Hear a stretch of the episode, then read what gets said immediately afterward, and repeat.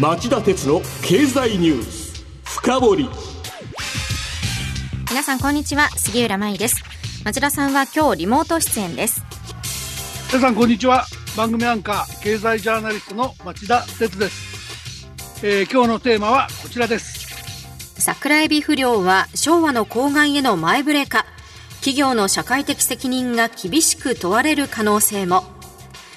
この問題はまだ全国的にほとんど知られていませんが町田さんは先週の経済ニュースカウントダウンでも第2位のニュースとして取り上げて不法投棄された産業廃棄物による汚染をはじめ様々な問題があると指摘していましたよね。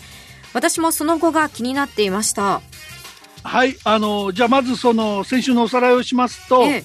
駿河湾の桜エビの記録的な不良の原因としてアルミ大手の日経金日本軽金属が出資する採石業者が富士川支流に不法投棄した汚泥に含まれていた薬剤が疑われています。もともと日経金グループの環境破壊疑惑は地元の静岡新聞が3年越しで追及してきたものなんですが問題は多岐に及びお隣の山梨県も絡み関係者の間で早くから、えー、水俣病や痛々病といった昭和の公害に匹敵する令和の公害事件に発展しかねないと懸念する声も上がってました。で僕もいろいろ取材しましたがなんと問題はさらに広がり全国の電気料金を押し上げてきたつまり私たちが知らないうちに月々余分な支払いをさせられていたそんな疑惑も出てきたんです。今日はその複雑な問題の一端を静岡新聞のスクープも交えて深掘りしたいと思います。それではお知らせの後町田さんにじっくり深掘ってもらいましょう。町田鉄の経済ニュース深掘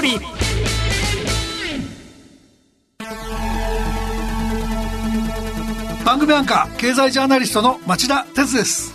アシスタントの杉浦舞です。金曜日午後4時からは1週間の世界と日本のニュースがわかる町田哲の経済ニュースカウントダウン。午後5時35分からは経済ニュースをとことん掘っていく町田鉄の経済ニュース深掘り。そして午後11時からはエコノミストにじっくり話をお聞きする町田徹の経済リポート深掘り。金曜日にこの3本を聞けばあなたも経済エキスパートに早変わり。就職活動でも強い武器になりそうです。金曜日は忙しいあるいは聞き逃したという方も大丈夫。ラジコなら1週間いつでも聞くことができます。また公式ツイッター町田徹の深堀三兄弟もぜひ検索してフォローしてください。激動する時代の中で確かな視点を持つためにも町田鉄の深堀三兄弟ぜひお聞きください今日の深掘り。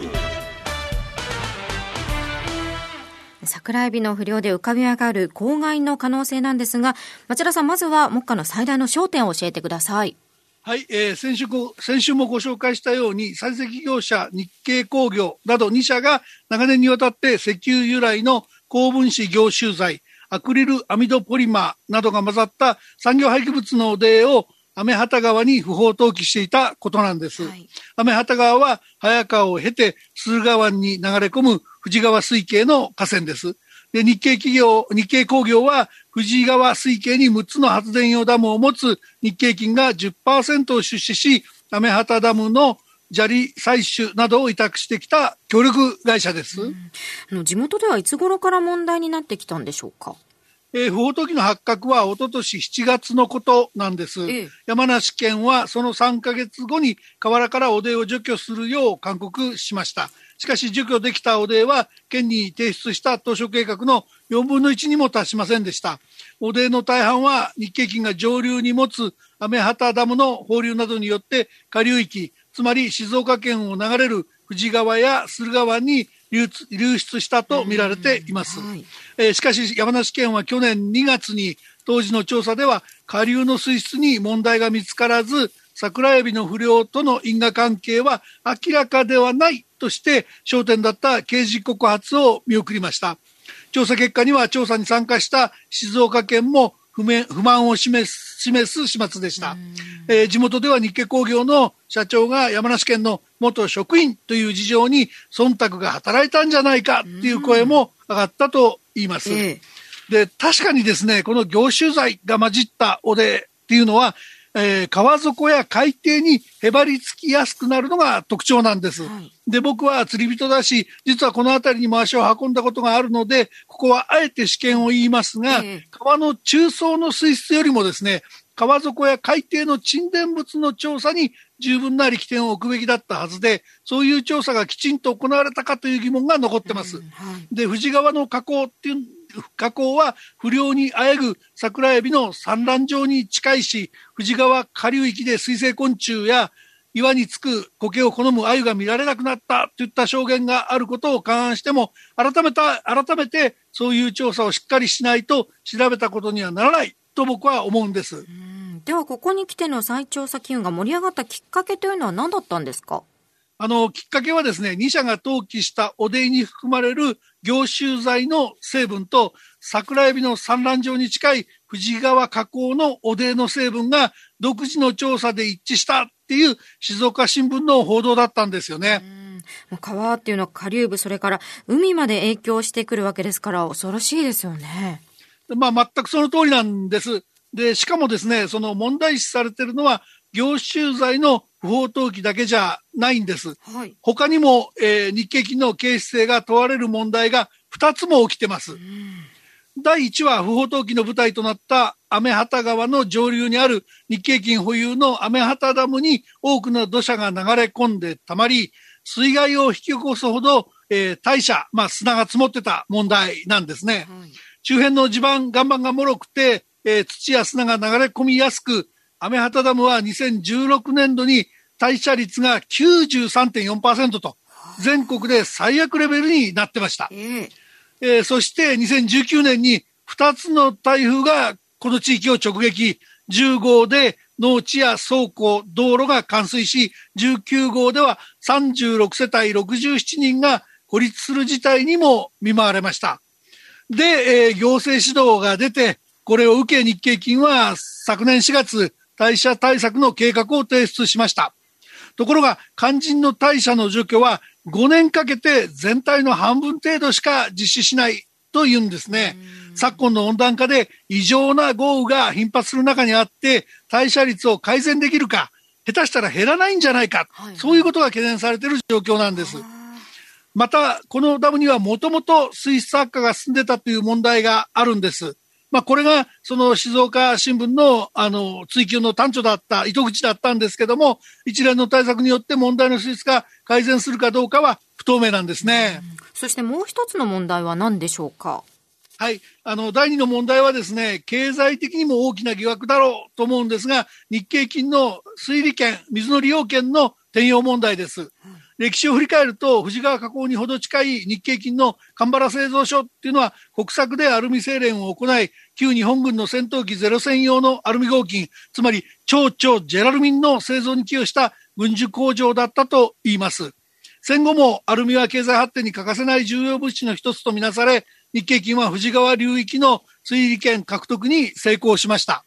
えー、このため日経金は今も富士川第1位、第2位、波木など富士川流域に6つの水力発電所を保持しています。アルミを作るのに膨大な電気が必要なんです。そのため、電力コストが高い日本では、ボーキサイトからアルミを作るアルミ精錬事業が早くから競争力を失ってました。えー、特権的に水利権を与えられていなければ、日経金も昭和の時代に事業の継続を断念せざるを得なかったかもしれません。しかし、日経金が設備老朽化を理由にアルミ精錬からえー、撤退しました。これが2014年、平成26年のことでした。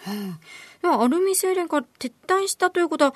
もう電気はそんなに必要ないってことですよね。そう考えるのが普通でしょ、はい、ところがですね、その後もアルミ加工に必要なんだと。いうことで、引き続き水利権を日経金は保持してきたんです。で、そんな中で、えー、静岡新聞は去年の1月1日なんですが、もう一つ衝撃的なスクープを放ちました。電気を高値で買い取ることにより再生可能エネルギーの進行を目指す経済産業省の固定価格買取制度、いわゆるフィットを利用して日経金が自家発電した電気を電力会社に高値で売っていたっていうんですよ。はあ。では日本系金属は今どう考えているんですか？えー、まあそこのところ取材してみたんですが、えー、その、まず水利権の問題なんですけど、日経金はフィットの申請などで法令にのっとり許可申請の手続きをさせていただいておりますと回答してきました。これは企業としての常識を疑わせる文言の羅列だと言わざるを得ないと思うんですね。それはどういうことですか？あの、水利権っていうのは、川から一定量の水の優先的な取水、取り込んじゃうことを認めるもんなんで、使いたければ、当然そのあらかじめ周りの利害関係者の了解を取り付けるのは社会常識に照らして当たり前なんですね。うんはい、ところが日経金はその手続きを怠っただけじゃないんです。日経金のホームページは、まあ今日の段階でもなお、神原製造所の工場群を、工場群を動かす電力の大部分は自家用水力発電所から供給され、一部不足分は、えー、バイデンによっています。このバイデンは買う方の電気と書くんですけども、はい、つまりその電気を買っていて、与えられてきた水利権だけでは不足だって懸念してるんですね。しかし、フィットの適用を受けて電気を売る余力があったわけですから、この記載は真っ赤な嘘だって言われても文句言えないと思うんですよね。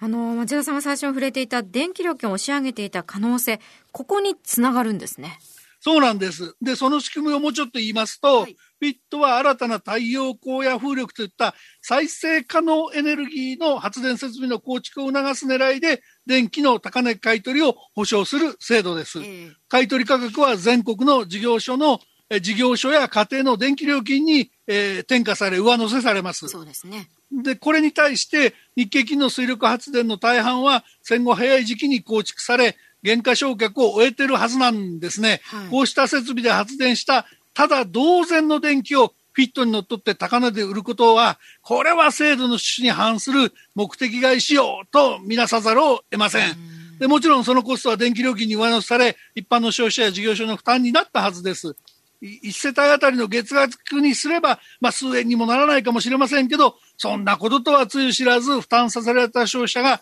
納得する道理は絶対ありませんよね。ちょっと信じられないような話ですね。びっくりですね。あと、先ほど答えませんでしたけど、はメハタダムの対射問題でも、あの、僕が対射の十分な除去につながるか、対策の実効性を問いかけたところ、戻ってきた答えは、計画通り順調に進捗できております。着実に進めてまいりますという質問の実効性を、あの、答えない、はぐらかすものでした。はい、それから協力会社の不法投不法投棄問題についても、委託先の企業としての責任を放棄したとみなすしかない答えしか返ってきませんでした。まあ、先週の特集でも指摘した通り、企業への投資着度として ESG、環境、社会性、ガバナンスの、えー、3点が重視される時代になってます。しかし日経金の協力企業の管理やダムの運営、そして水利権やフィットへの取り組みは3つのどれをとっても落第でしょう。にもかかわらず、親会社の日本軽金属ホールディングスは堂々と CSR、つまり企業の社会的責任の遵守を経営の理念に掲げてるんですね。この矛盾、日経金グループはどう解消していくつもりなのか、これからもしっかりモニターしていきたいと思ってます。そうですね。以上、今日の深掘りでした。さて町田さん今晩11時からの町田鉄の経済リポート深掘りはどんなテーマでしょうか？はい、えー、今夜は気候変動対策コーンウォールサミットで浮き彫りになった日本の課題とはというタイトルで環境問題の専門家にお話を伺おうと思ってます。はい、小林ひかるさんにご出演いただきます。それでは今夜11時から再びお耳にかかりましょう。それでは、さようなら。さようなら。